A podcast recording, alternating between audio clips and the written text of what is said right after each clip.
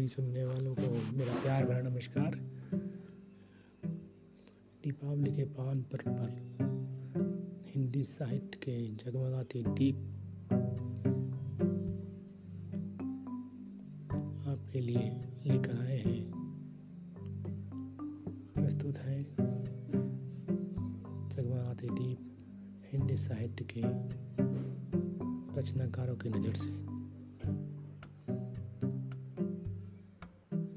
भक्तियुगीन ज्ञानाश्रयी शाखा के निराकार उपासक महाकवि कबीर ने उस सदगुरु के ज्ञान रूपी दीप का वर्णन किया है, जो अपने शिष्य का मार्गदर्शक है।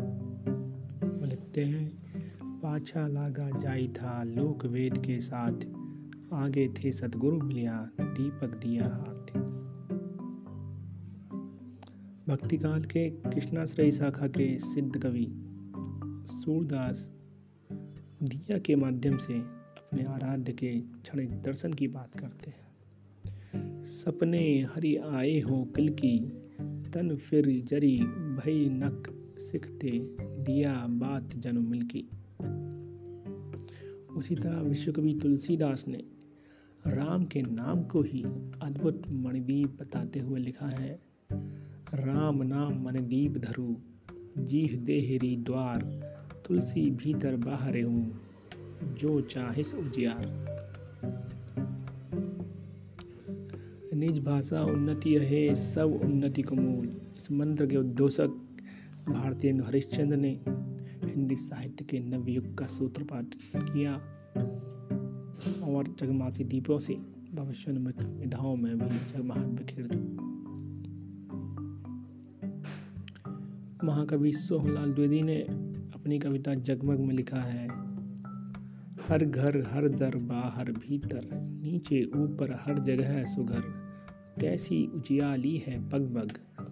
जगमग जगमग जगमग जगमग।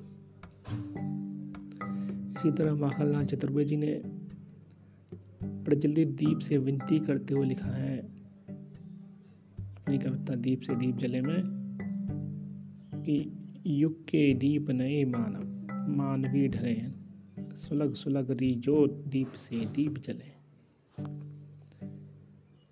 खड़ी बोली के प्रथम महाकवि मैथिली शरण गुप्त ने अपनी काव्य रचना दीपदान में मानवतावादी दृष्टिकोण से लिखा है, जल रे दीपक, जल तू, जिनके आगे अंधियारा है, उनके लिए उजल तू।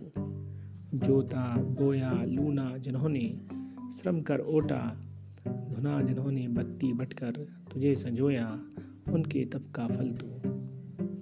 चल रे दीपक जल तू। छायावाद के प्रवर्तक महाकवि जयशंकर प्रसाद ने अपने प्रथम काव्य संग्रह कानन कुसुम की कविता प्रभो में लिखा है कि जिसे देखना हो दीपमाला। तो तारकागढ़ की ज्योति उसका पता अनूठा बता रही है। इसी तरह वेदना, करुणा और पीड़ा की त्रिमूर्ति महादेवी वर्मा जी ने दीप से ही अनुरोध भी किया, दीप मेरे जल अकंपित, धुल अचंचल, स्निग्ध लौ की तूलिका से आँख सबकी छा उज्जवल।